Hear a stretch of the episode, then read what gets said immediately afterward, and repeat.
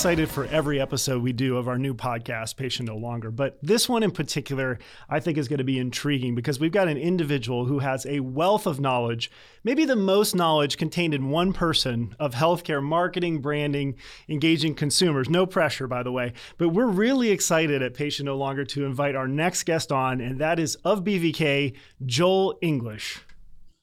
Brian, no pressure, as you said, um, uh, Brian and Brian. It's a privilege to be here. Thank you.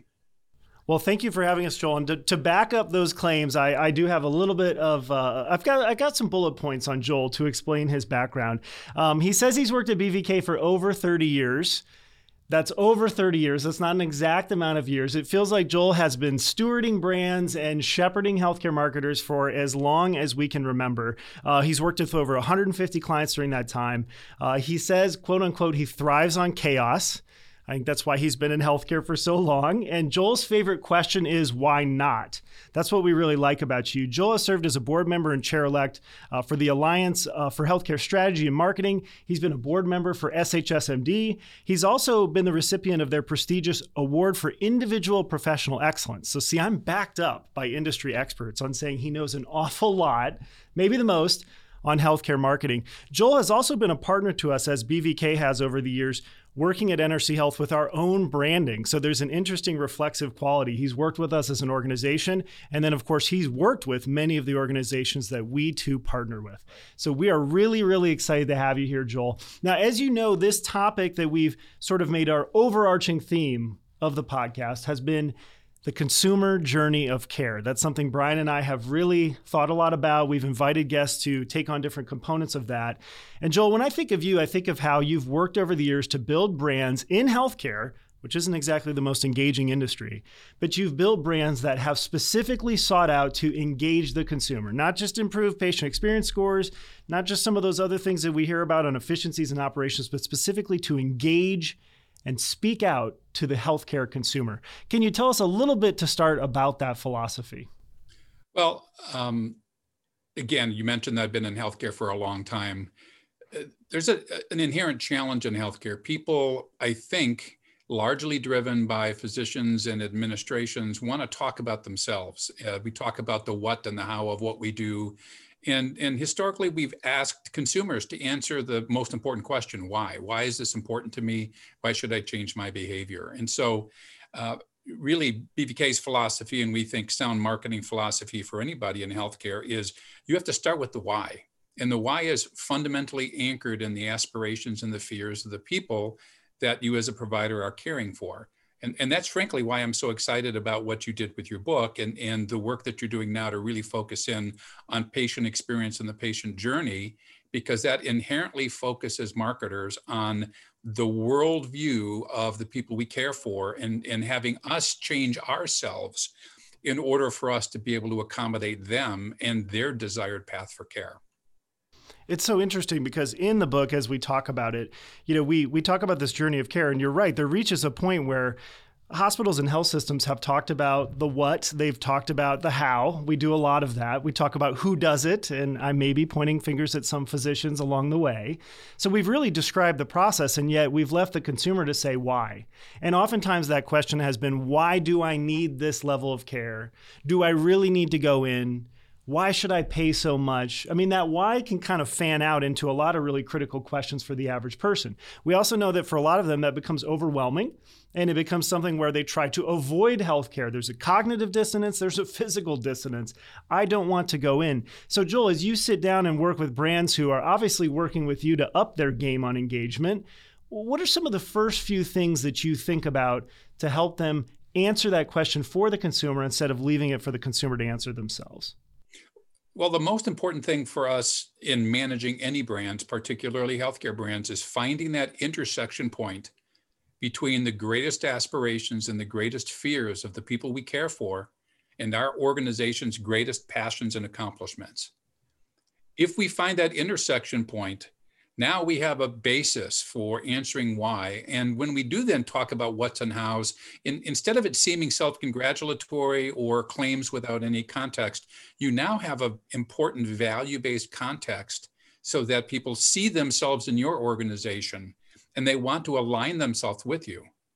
uh, one of the things that really challenged us is we were looking at data um, when uh, we did some national research in the midst of COVID, is the number of people when they were re-engaging with the healthcare system that were willing to change the providers that they had a long time relationship with. The change behavior was surprisingly high. And, and what struck us about that, that phenomenon is that when people are challenged in the way that COVID has challenged uh, us, um, they're they're willing they're they're looking for people that will will first of all speak the way they want to be spoken to, will share the same values, and allow them to retain the greatest at a time of chaos.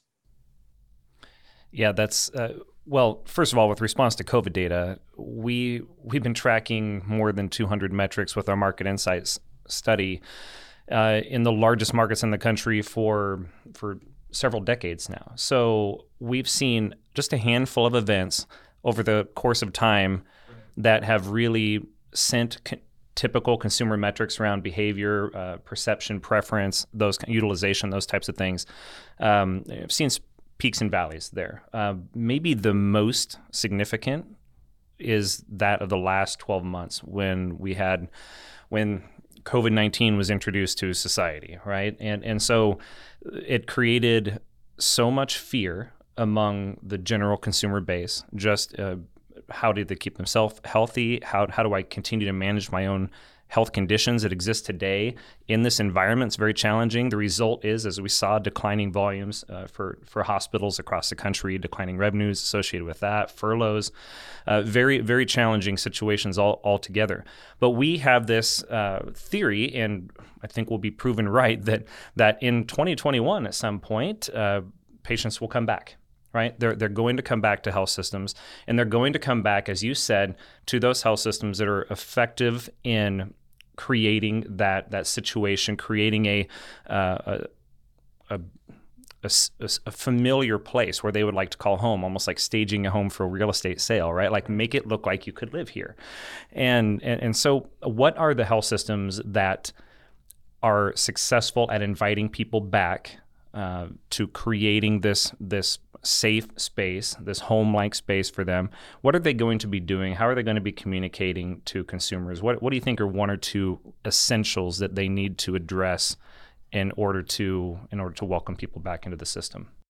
I think instinctively we might have thought that that people wanted covid to be a bad nightmare that they could just uh, wake up from and then return to the world that existed beforehand and just kind of continue down the path and and what research is telling us is that's not the case that that we've been in an enforced period of reflection.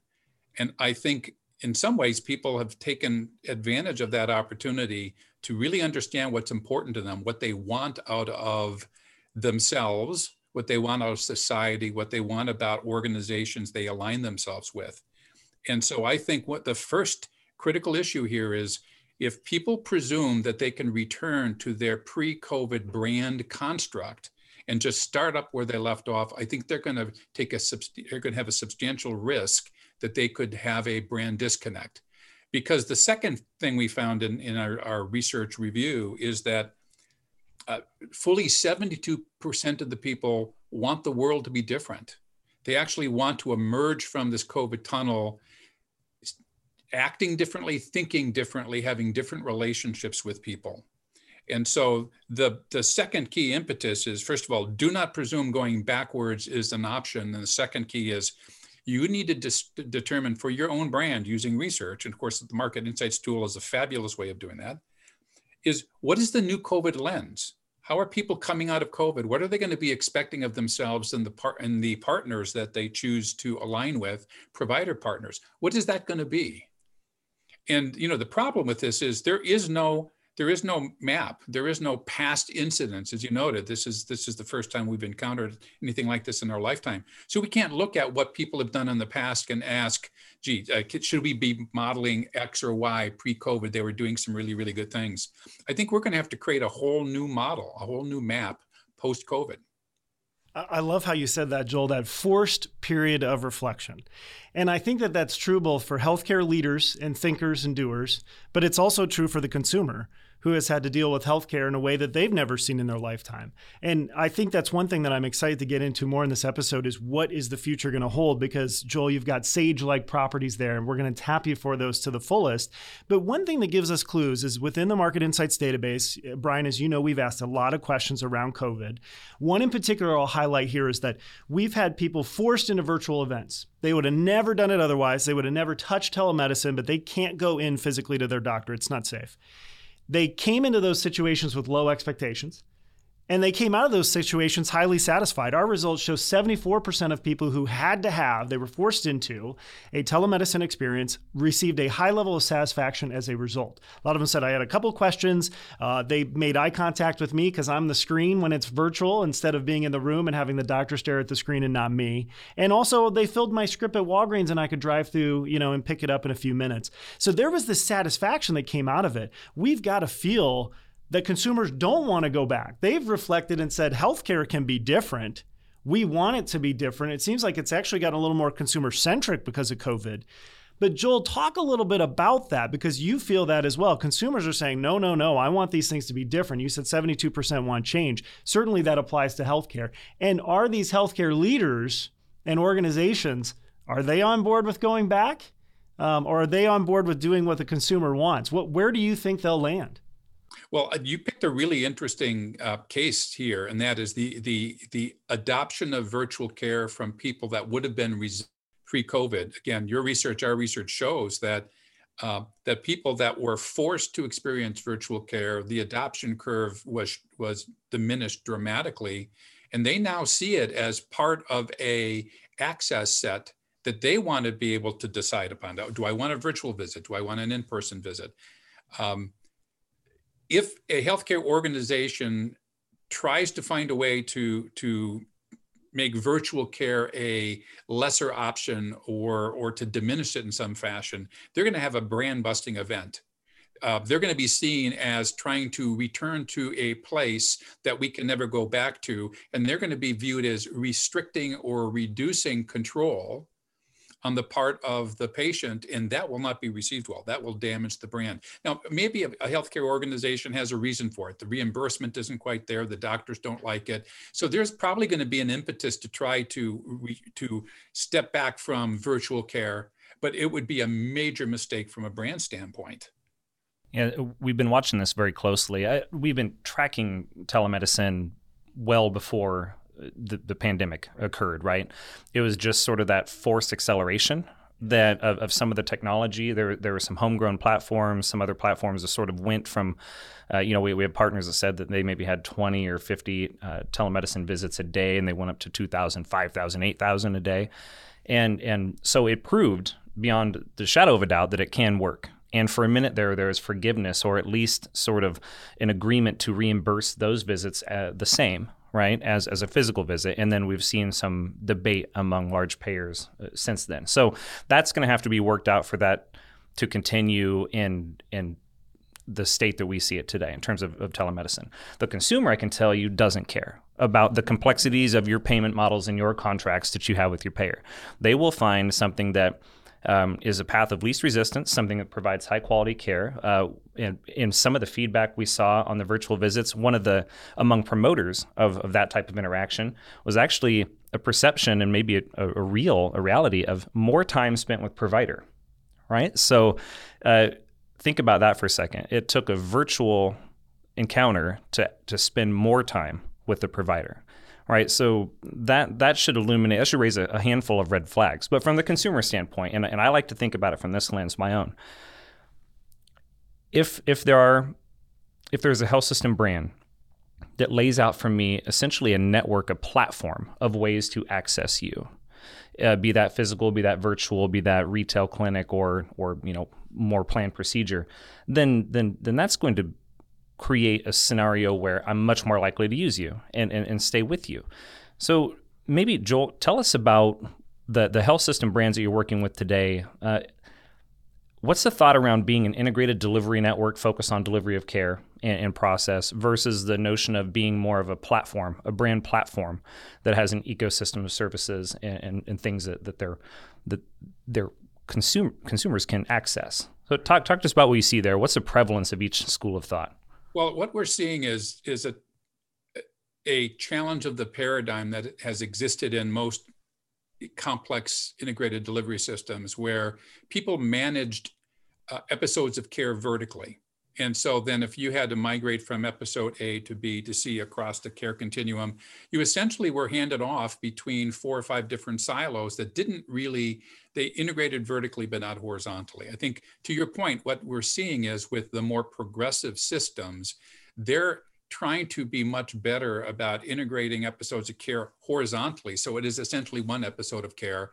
Uh, you reduce the chance there's going to be drops between those the handoffs, if you will, between the different uh, uh, uh, silos. And so I think that there's a growing sense that, and if you think about this, going back to the issue of, of virtual care, in the way that, that people are thinking about entree points, either through the physician office, through a urgent care center, or a freestanding emergency room or emergency room care, they were historically managed in, in little vertical silos. And so a, a system would offer access to them, but you had to kind of find your way into one of those four different tracks. Now, more progressive systems are actually looking at all of them in in one continuum. They're looking at this as if this is your access point, and we allow you to flow to four different ways of being able to access us, but we create an experience that is seamless and um, empowers the patient to flow to the level of care that they're interested in.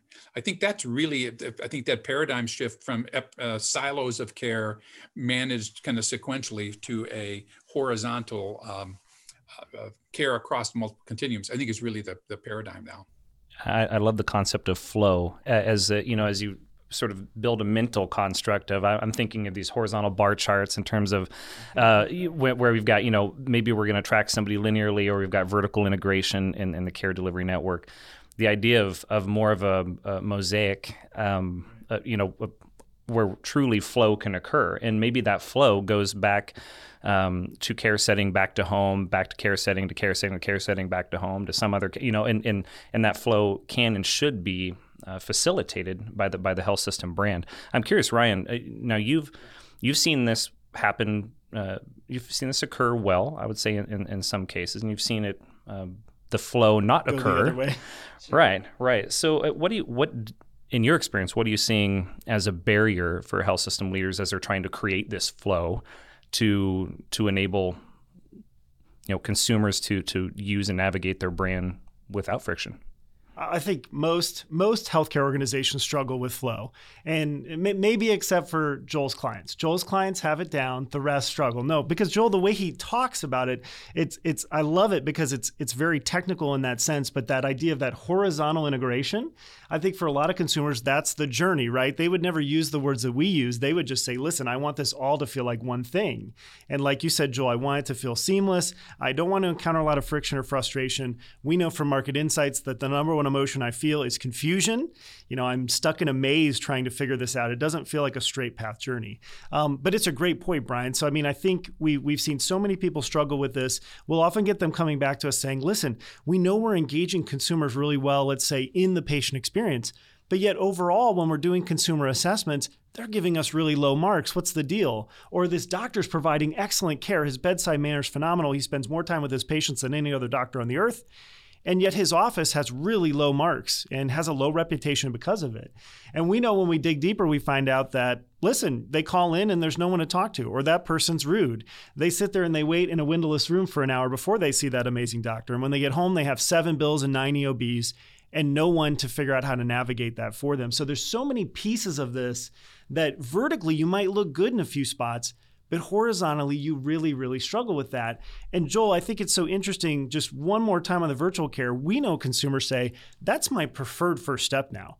Whether it's searching on a website for a physician and seeing star ratings and reviews, or cruising a website and trying to understand where I should go, or a telemedicine experience, which for a consumer is a healthcare experience. They're just doing it from their couch or from their lounge. You know, they're they're not having to come in and enter the maze.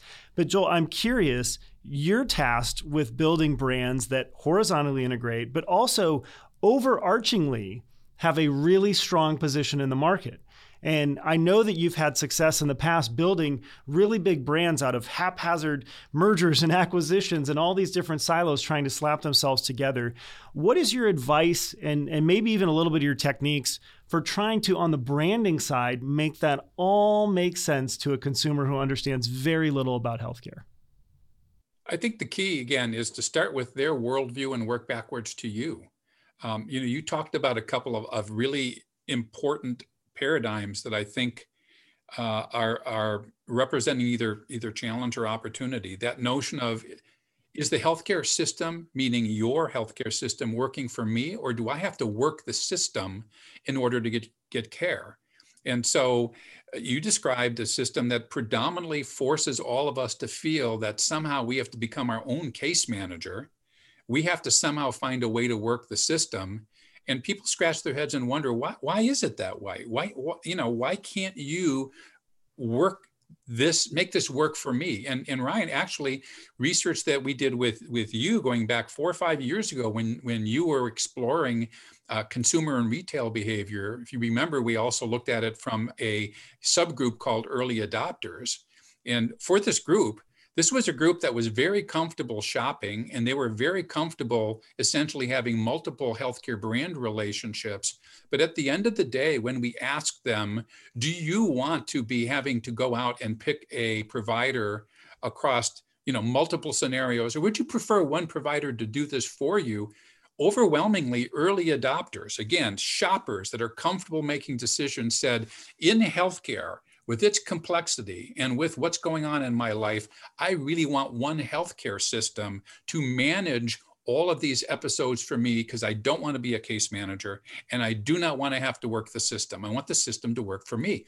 And if you remember, we actually did some price point uh, exploration there and we found that people were, were willing to pay as much as $100 more per month to gain access to a system that they would commit to that would manage those episodes of care for them rather than forcing them to manage those episodes. So I just wanted to give Brian, you really touched on an important point here, and that is is how do we as as systems think about making healthcare work for people versus making people have to find a way to work within healthcare. And then to your question, Brian or uh, uh, Ryan, from a brand standpoint, you have to step back and ask again, what are their key pain points and what are their key aspirations? you know what are we solving for here and how do we attach ourselves to a quality that that they will associate with so for example cancer care one of our clients is a leading national uh, cancer center and we identified that that courage is the human quality that everyone who's confronted with cancer wants to feel in their lives they want to demonstrate it whether they beat the physical battle against cancer they want to have that sense of courage throughout the journey and they want people to walk alongside of them that will encourage them. And so, if you understand that courage in this case is the why, it gave us the platform then to talk about what's and hows, the mechanics of how we go about managing the cancer care journey for them. And it put them in a position where people were very, very motivated to want to access not only how we provide care, but why uh, we provide care and how it makes them feel. See, and I love that because you're getting to the emotion of it. You know, we talked about confusion being the downside. I love the upside in the brand you built there being courage, and it's something that speaks to consumers. Now, Brian, we've gone through this a lot where where people have a fantastic idea, whether or not Joel provided it. Um, you know, we've got people saying, "Listen, I, I want to go out with this campaign. I feel that we can represent the spirit of this in our brand," and then it doesn't happen and and you've dealt with that a lot where it goes from that conceptual side to in practice and all the measurement behind it. What, what is your feeling about what pops up and and stops those great ideas from actually becoming reality? Uh, the boardroom? That that that can stop a, an idea a good one pretty quick. Sure. No the in, in all seriousness um, everybody who's an internal stakeholder for the brand, you have to assume has nothing but the best of intentions for the brand, right? So even if you're trying to create a campaign or or engage a cohort, um, in this in this case, an oncology cohort, right, around this idea of courage and, and build messaging around that. Uh, you can still have you can all agree on that in principle and but then the execution of it there could be a hundred different ideas on how you should do that right like put put the most uh, prestigious um, physician that we have, oncology surgeon that we have on every billboard in town, right? Or we could have um, uh, varying varying ideas on which which channels, which mode we're using, how much money we're going to spend, all those kinds of things. I would just say that the the business of launching a campaign that that's personal to the organization. Uh, Joel, you can help provide guidance on that piece. We would say from from from my perspective, and from NRC Health's perspective, from our experiences, that uh, all that why we've been talking about, let's let's go ahead and, and ask the consumer why, right? Does this message resonate with you? Why uh, or why not? Um, how can we sort of future proof this investment uh, in, in terms of a messaging campaign by way of you know testing, launching in a market before you are going to release anything and make sure it has the intended punch and resonance. And and I think that's a step. It's a really crucial one that is missed by so many organizations where you sort of build a plan internally, all around the table, nod your head, kind of you know maybe high five, and and then then you launch it, and then it, it doesn't stick or it doesn't uh, you know it doesn't translate like you want it to. So I mean, what that's an idea that that I have, uh, Joel. I'd be curious to see, in, you know, in, in, the depth of your experience, what are ways that, that you could help leaders that are that are trying to guide messaging and communication, building a brand and brand promise to their markets. You know, how how can they avoid the pitfall of making spending time and making a huge investment only to sab- see it and have it fall flat? Well, you really touched on the answer, Brian. Um, didn't know you were that smart when you were saying that, but you were completely on the mark. Um, and and the reason that I say you have the answer is because by nature, healthcare organizations focus on what and how. I mean, it, it takes a lot to get to be a tertiary leader in a marketplace. It, it, it takes a lot to be able to afford and array new technology. And, and, and boards and doctors and, and leaders are, are proud of that. And then when they get you know, the NRC Health's recognition reward for, for having the greatest uh, reputation in the marketplace, they want to, to be able to tout awards. And, and it's not that these bits of information are not valuable in the way a consumer makes decisions. It's just it's content in the absence of context. And so oftentimes we have to do getting back to your question is we have to go to boards and senior leaders and say you know something? At, at the root it's not about you it's about them. It's about what they want. It's what's important to them. How can we find out that greatest fear greatest aspiration that is really driving them now? And how do we work backwards then to talk about your greatest accomplishments your what's in your house and and so to your point how do we do this? Sometimes we have to have that awkward comment of you know something? I'm glad you're proud about this but it's not about that. It's not about you. It's about what's important to them. I'll give you an example.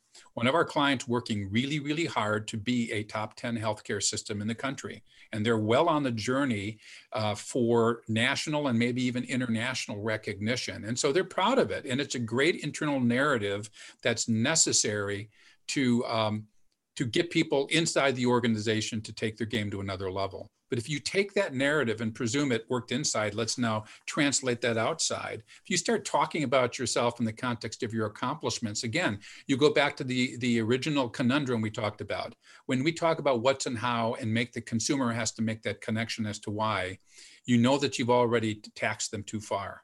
So my advice is start with the consumer, work backwards towards who you are. Again, greatest fears and aspirations in their world, your greatest passions and accomplishments, and always do it from an outside in perspective. I love what you said about content without context. I think healthcare is like the leading industry of content without context, right? We can think of all the paper and, and everything that we push out to people thinking they'll be able to navigate it. And just like their care, they really struggle to. And I really like what you what you said, Joel, about putting the consumer first. That's certainly part of our mission of human understanding. You've got to start with that consumer, that N equals one, before you broaden out and build a strategy around it. But let's talk about the back end because this is something that you're a seasoned expert on as well. Uh, you, this whole idea of, okay, you've gone out there, uh, maybe we've partnered with BVK and we're working with NRC Health, and we've done a wonderful campaign that we believe is resonating because we started with consumers. Now we got to prove it. And that can be really difficult to do, especially when it's got that that label. I was almost going to say mark, that label of marketing on it where maybe a physician thinks they're a marketing expert or a CEO thinks, well, it's just marketing. You, you know that there's those sort of barriers. You've been at that level. Talk through how you've been able to prove that a campaign or a branding idea has actually been successful? Simple question, more complex answer.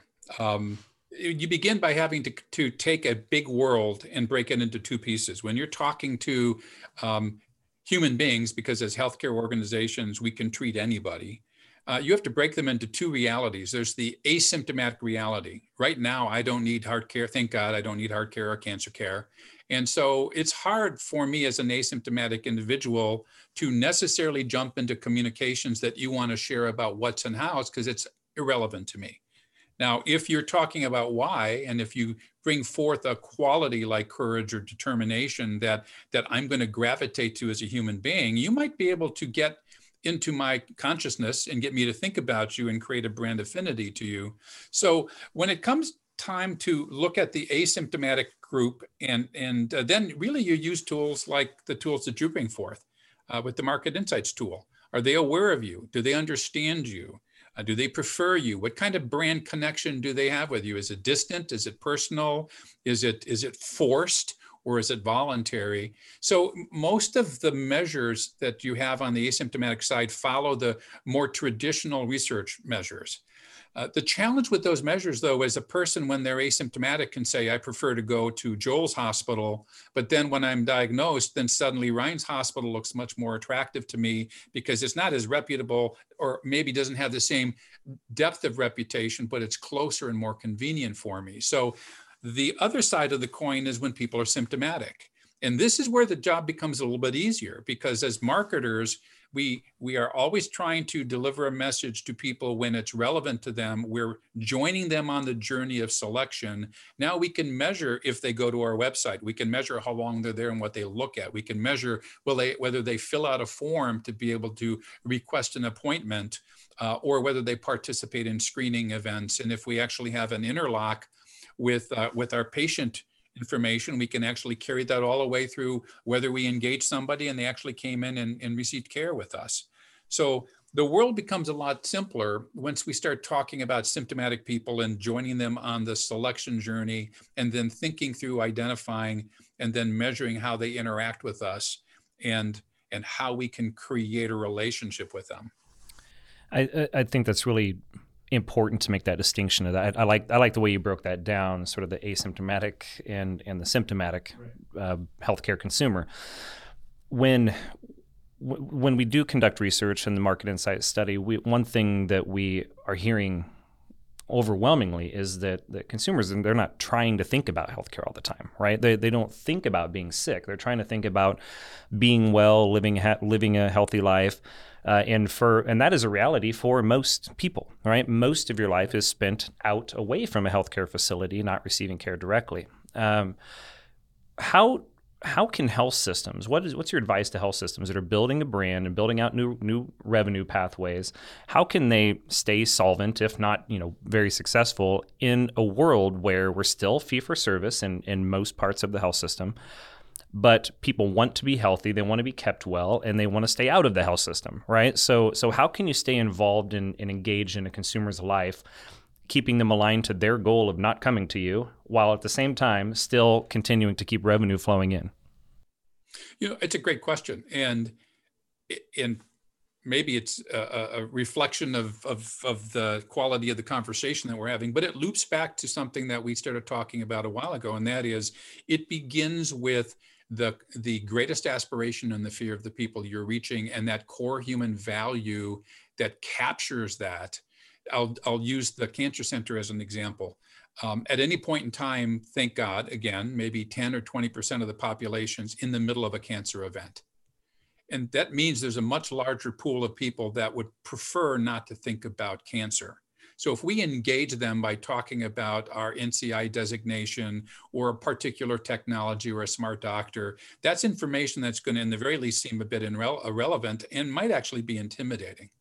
On the other hand, if we engage them with the core human value of courage, if we actually cause them to think about courage in their own lives, um, how they may feel if they are confronting cancer or somebody that they love is confronting cancer. If we can create a courage community where they can actually step alongside people, they asymptomatic people can choose to step alongside and encourage people that are going through the fight of their life.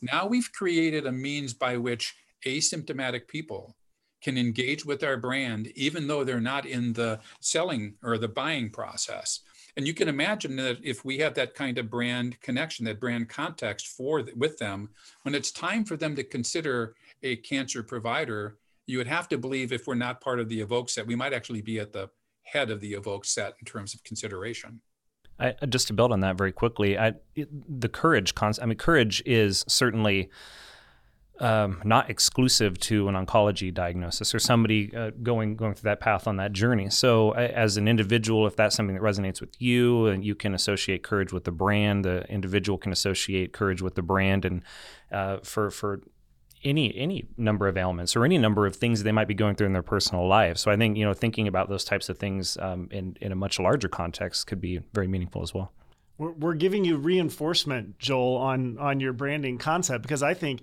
the, the, just to take it even one step further, I think a lot of people need courage to seek out their doctor. I think a lot of people need courage to feel that they can take care of their own health and wellness outside of traditional healthcare delivery. It, it seems like you've just been able to go deeper into the consumer psyche here and something that resonates with them that makes them want to seek out healthcare and have courage and confidence when they do it instead of just hey look at us. We've won all these awards. We do all these great things. Come find us which we know isn't as effective. Would you agree with that joel? I do. And in fact uh, uh, some of the values that we're using to position our clients now include courage include determination include uh, the desire to make your world a better place impact and so to your point these are bigger ideas that don't require somebody to be sick in the moment to be engaged with our, our brand, uh, be it through paid advertising or events, could even be the foundation or or other kinds of activities that that we can build a brand relationship with them based upon something that's important to them that they see in us upstream of them needing us and then of course we have to deliver on on that expectation once they are symptomatic in terms of how we engage them in the journey. So, for example, if you encourage people, they would expect you coming in from a cancer standpoint to make the experience work and not be stressful because it's hard to be courageous when you're fighting a battle with the people that are supposed to be encouraging you. So, some of those values, brand values, really create a important context to how the patient journey needs to be managed um, within a particular healthcare system. And so so, and that's so interesting to me because you're able to get to the consumer within the organization and not get caught up in all the other things the organization wants to do.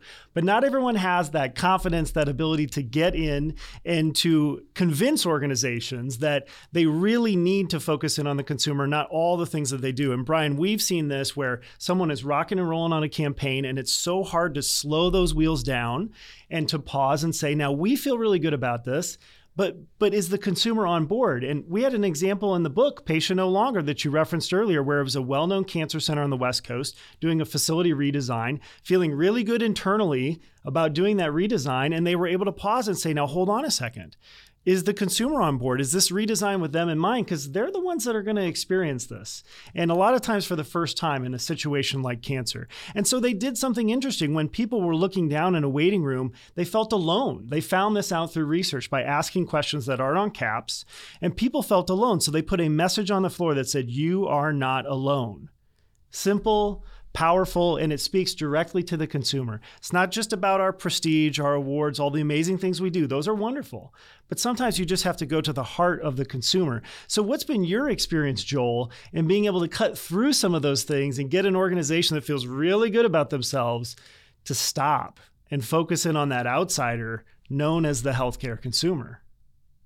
Well, I think the good news is uh, because this happens often, when we go into an organization that is highly accomplished, has lots of what's and hows, and and when their their um, assignment to us is BVK, come in and find a more creative, more attractive way to be able to talk about our what's and hows. When we go through the, the human value discovery process with them, where we look at the soul of the organization, uh, what really drives them. Again, we talk about passion and accomplishments. Accomplishments are hard facts. Passion's a lot more human. What we found is, is, is when we bring senior leadership and, and in some instances board members along in that journey, they often discover the why as part of that journey. And it's like a light bulb moment when they when they realize. So for example, the the cancer organization again one of the top cancer centers in the country with a lot of things to brag about when we took a mirror and showed them the courage that we saw in what they were doing in terms of their research, in terms of the different ways that they were uh, uh, leading in terms of care, uh, w- when we showed them that that mirror, they saw courage in themselves. They saw courage in the people they cared for.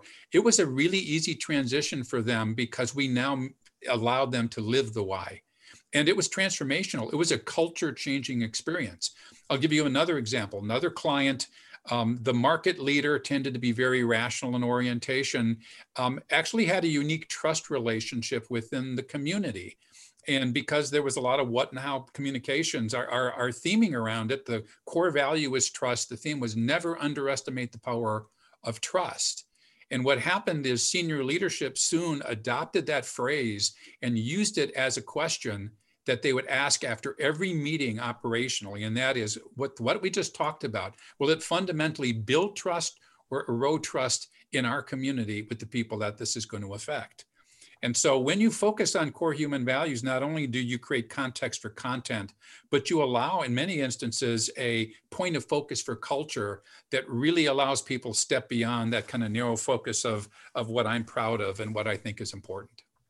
Yeah, thinking about trust, it it makes it makes me rem- remember a conversation we had with a guest a, a few episodes ago, and we're speaking about fear in the context of of the coronavirus, but when he had offered that trust was the antidote to fear, then it was it made a lot of sense. And I think that that fear exists in all all kinds of spaces, right? I mean, it, accessing healthcare to your point earlier, Ryan, or, or, certainly going through managing a diagnosis, managing treatment, fears associated there, fear of you know fear of the bill. We talk about that all the time too. But but building building trust being the antidote to that fear, and that's that's an interesting thing. And actually, I want I want to lift up above healthcare for a second. Healthcare is this big this big thing, but I want to lift up above it for a second because I, I just read a report last week around um, consumer sentiment on brands again globally. Um, brands' involvement in societal issues and how and when and how deep they should be involved or have a position or make a stance. And and, and this last year, uh, clearly, um, it's evident that so many, uh, we'll focus on the U.S., so so many Americans are leaning into um, to correct and address uh, societal injustices, societal wrongs, things like that. Uh, we know there's a lot of work that we have to do as a country there, um, but there's pretty strong feeling among consumers, at least according to to this third party study, that that brands should sort of stay in their swim lane at, at in terms of you know taking a partisan side or anything like that. And and and when looking at how that study was broken out, that was consistent regardless of which party affiliation the respondent had. You know was with. So uh, now zoom back into healthcare here, right? So health systems are charged with they want to take care of communities um, when something is wrong in the community as many times uh, you look to the largest institution the largest employer uh, those that keep you healthy it's, it's the health systems right so from from your perspective as an expert in health system branding, what what position should health systems take with regard to a stance uh, on societal issues? Um, how prevalent should it be in messaging, and and where do you, where and how do you strike a balance? One of the trends we were tracking before COVID hit was uh, two things. Number one, the world was shrinking for most people. Um, maybe because of this was again pre-COVID, but the political environment uh, worldwide uh, issues. People were actually shrinking down into themselves and, and their local community. They were not identifying with large organizations. They were really kind of shrinking their world down a bit.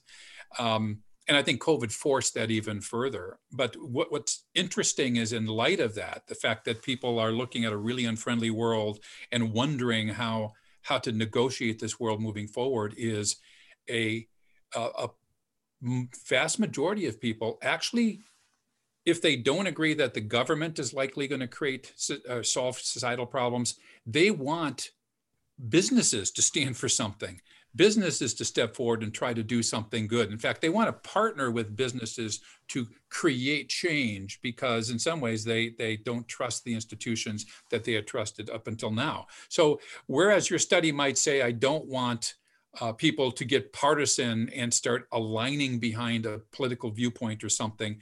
Uh, well, our data tells us they very much want organizations to stand up and say, um, healthcare inequity. Everyone should have an opportunity to be able to get healthcare. It's not appropriate for any group of people based upon age or income or ethnicity not to have access to the same kind of healthcare. They want organizations, health systems to be standing up. Um, it was interesting to see on a much more micro scale when we created the uh, Courage community for that cancer center, the amount of engagement because people wanted to walk alongside and encourage people that were going through cancer. This gave them a chance to take on life and death and and and walk alongside of people. I think you're going to see post COVID, people are going to be coming out of this tunnel and and and asking the question, what brands are going to help me get closer to meaningful change in this world? And there was one uh, study uh, fact that we saw as we were looking at in the last couple of weeks uh, 62% of the people said it's uh, post COVID, it's more important for me to think about the good of others than thinking exclusively about my own good. So, this notion of empathy uh, is really, I think, one of the uh, the driving trends that's going to be defining this post COVID lens that we talk about as to what people are going to be expecting from brands. Well, and, and to go back into the world of healthcare where we live and breathe, and, and it's always good to bust out of that. But in healthcare, we know that consumers, we, we've asked all kinds of questions around improving communities and who's responsible for it. And it, it feeds right into what you said, Joel. But we know over half of consumers believe the hospital and health system in their local community is responsible for the health of the community. Outside personal responsibility, which doesn't always hold up, we know that they look to a hospital or health system to be responsible for the health of the community. So a lot of consumers are assigning that responsibility to the local hospital because they fulfill such an important role. And in thinking about that, Joel, you know, earlier you used an interesting phrase. You said if hospitals don't change and react to this opportunity to be different outside of COVID because of COVID, it could be a brand busting uh, possibility. And and I'd just be curious to know what's the positive side of it? If we come out of this and we embrace that responsibility and it's more of a, a, brand building than a brand busting, what does that look like? And what are a couple points of advice you give to people who, who want to have that better timeline coming out of this? Well, one of the things that every healthcare organization has wanted to do, and it's hard to do, is we want to have relationships with our patients, not just be selected episodically. And and you go, go back to the question of what can we accomplish coming out of COVID if we're viewed as a force for good to take on issues in the community that that others are not going to be trusted to take on or I don't think they're going to do it as effectively? Local not-for-profit healthcare systems are going to be viewed as far more credible, especially coming out of COVID, since since the reputation of doctors, hospitals, nurses, pharmacists has been has elevated post COVID. Uh, there's going to be a great opportunity for us to create a relationship with people rather than just trying to to stay on their radar screen in between episodes of care. And I think that's not only going to help there to be more loyalty, uh, but also I think it's going to help uh, not-for-profit health system foundations to be able to engage in a new way. Uh, and I think that's really important because, again, health systems have been decimated financially coming out of the COVID situation. It seems like an incredible opportunity for for the health system that is outside in, that, that is listening, that is oriented in the right way to respond appropriately.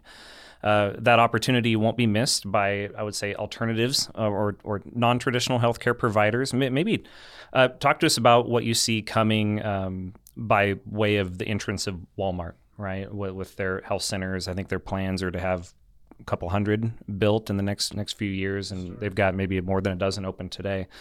Uh, they have a they have a well established brand. Uh, consumers know what to expect when it comes from receiving a, a service or, or buying a product from Walmart. How how will and should health systems respond or maybe reinforce their own brand position um, when they're not just competing against deferment and they're not competing you know total apathy they're not competing against the the 150 year old hospital across the street but they're competing against this big retail giant somebody like a Walmart well this actually ties back to that that conundrum we talked about the operational conundrum of orchestrating care in silos versus orchestrating it across episodes of care. Uh, large healthcare organizations are complex and they've historically been managed in silos. And so it's, it is really difficult for, um, for healthcare systems to innovate in terms of, of patient experience. The reason why Walmart is, is stepping into healthcare isn't because the Walmart brand has any real um, equity or credibility when it comes to healthcare it's that they have identified a pain point, a management issue that most health systems don't deal with. And they've got functional credibility to be able to take that on, be it a cost issue or an access issue. You know, they essentially are able to come in and sidestep the complexity of managing across multiple episodes of care because they're only essentially picking one episode of care and really, really putting the control back with the patient. And, and I, I want to talk about the control uh, word because as we have done our studies and have observed yours and others, uh, when people go from, from aspiration to insecurity, which is what caused uh, COVID caused, what ended up happening then is people felt out of control. And so the issue of control over my patient journey is a is heightened now from where you had identified it in the writing of your book. So anything that we do from an operational standpoint or from a communication standpoint that indicates post COVID that we're force you back into our path of care versus being the empowering organization that allows you to find your preferred path of care will be a brand busting message. We have to find a way for them to view us as enabling and empowering them because their level of uh, discomfort with lack of control is going to be one of those driving things that is going to be part of the lens they use. And it's going to be a wild ride to see healthcare come out of this. I mean, you think about getting the vaccine distributed to everyone who's going to take it. And then there's going to be this moment where it's truly a moment of truth where we decide where is healthcare going to go. And I know Joel, through the work that you're doing, you're you're preparing brands ahead of time. I think one of our biggest challenges, Brian, is is that we talk to people who don't necessarily do a lot of consumer research. They look at their HCAHPS, they're they're trying to do their best. They have a dashboard. They don't have a lot of time to dig into data. And they'll often tell us, we feel really good about our brand and we'll ask them naturally in the line of work we're in to back that up. And a lot of what you get is we're very well known. Awareness, awareness, awareness. We're winning the awareness game two to one over our competition. Now, we know at NRC Health uh, through working with folks like Joel English at BVK that awareness is only your ticket to the game. Uh, years ago, we developed the brand arc in coordination with Joel, where we started with awareness and moved all the way through 15 different metrics to advocacy. We've since incorporated that into our new loyalty index, which will actually measure all that way back around to loyalty and are people going to come back to you. So this is outside of even just one journey of care. But we still get individuals who say, you know what? We've got a lot of awareness. I feel pretty good about that. So, Joel, what's your advice maybe to us on how to break through that and get people to understand that there's layers to branding and that their strategy can't just be built on who knows them? Well, people can be aware of you and not like you. or they can be aware of you and find you to be irrelevant or they can be aware of you and, and again have have uh, uh, you're big you're large you're impersonal so awareness again you, you can't you can't persuade somebody to access you if they don't even know you exist. I mean, that is a much a much a tougher hill to climb. But awareness alone is is as you said, it's it's a it's a license to hunt, but it is not a guarantee that you're going to be have a successful hunt. And so in this case, I think the key is moving through that sequence from awareness to understanding to valuation to usage to loyalty. In this case, I think the key is is we need to take a fresh view of what understanding they want to have of us and need to have of us post COVID in order for our brand to still be relevant. And I think, again, we're, we're in the process of, of, of uh, with you looking at research on the subject, but I think the issue of control and empowerment are going to be key drivers. and this notion of are you viewed as a changing, accommodating, flexible organization that is moving into a new reality, or are you going to return to the reality that you want to create, whether I like it or not? I, I think that's, and if you think about paradigms to look at, I think those are critical paradigms. Yeah, and in that funnel that you just laid out, uh, understanding is certainly a found, it's a foundational concept. It's a foundational word for for us at, at, at NRC Health. Uh, our partners would believe the same, and I think it, the understanding is not it's not singularly how can we help the consumer understand us better and how we can be relevant in your life, but, but certainly how can we better understand the consumer? Uh, and and uh, you've, you've mentioned several times, Joel, you know about fears and aspirations, and, and and I think that is in fact where you you create that intersection you spoke about at the beginning of, of our talk, in in trying to align the, the the consumer aspirations and fears to to what the what the health system can bring to bear by way of you know engaging with them in their life. And so, um, I think health systems have have anchored around understanding in their own way. And and Ryan, I I know that you've you've been in many boardrooms with, with some of the larger health systems around the country trying to anchor down on this idea of understanding. You know how how how did how did they define it? How how how are they looking at understanding? And and I know it's a big global uh, idea, hard to wrestle down, but but we, we do have some partners doing some very interesting things. We do, and you know, through the Governance Institute, we have the opportunity to to be in front of a lot of boards and to gather that information. And and Joel knows this too. Working at a high level, you you have people that are incredibly smart and their heart is in the right place. But yet and still, when you talk from a consumer point of view, at the board level, at the C suite level, you still get a lot of anecdotes. You get a lot of people saying, uh, we feel that people like us for these reasons, or people use us for these reasons, or, you know, we know at this level. And, it's always a challenge, but I, I, think what has gotten easier over the years, and, and you've experienced it too, Brian, is that people are more open to this idea that we need to do research on the consumer. We have to go to the source. We have to ask them, even if it's just to reinforce what we believe is true. It used to be, and, and Joel goes back far enough to remember, originally our consumer product was a luxury for you know a handful of hospitals across the country folks like mayo and cedar sinai and cleveland clinic who had well-known national brands but you could count them on two hands and and they thought it was interesting to know what consumers think. Now we've got so many different partners over 300 different hospitals and health systems that are using every month this tool to be able to understand what consumers think to check them and to say am i right I feel really good about where our brand's going, but but am I right? And sometimes that answer is you're not right, and thank goodness you got that answer now. And so I think that that's so powerful. And going back to you, Joel, you know, you've had situations. Let's let's take the rebrand, and that happens a lot in healthcare, where you know what, we're going to refresh our brand. Maybe we had a merger, we're coming up with a new name, and you've been an expert on that for decades. They go out and they have that rebrand, and maybe now it's been months or years since they've done it, and they think, well, we rebranded. Everyone should know who we are. How have you dealt with that from your line of work in trying to get people to continue to revisit, reinforce, just check themselves on if the brand is actually successful still? Well, I think that the key, again, goes back to the notion of are we looking at the understanding that we want people to have, or are we actually meeting what they want to understand? Are we are we talking to them about what's important to them, or are we talking to them about what we want to be important to them? And again, going back to the boards, this is where oftentimes when board members who are often your biggest donors have just spent a lot of money to bring in a new piece of equipment.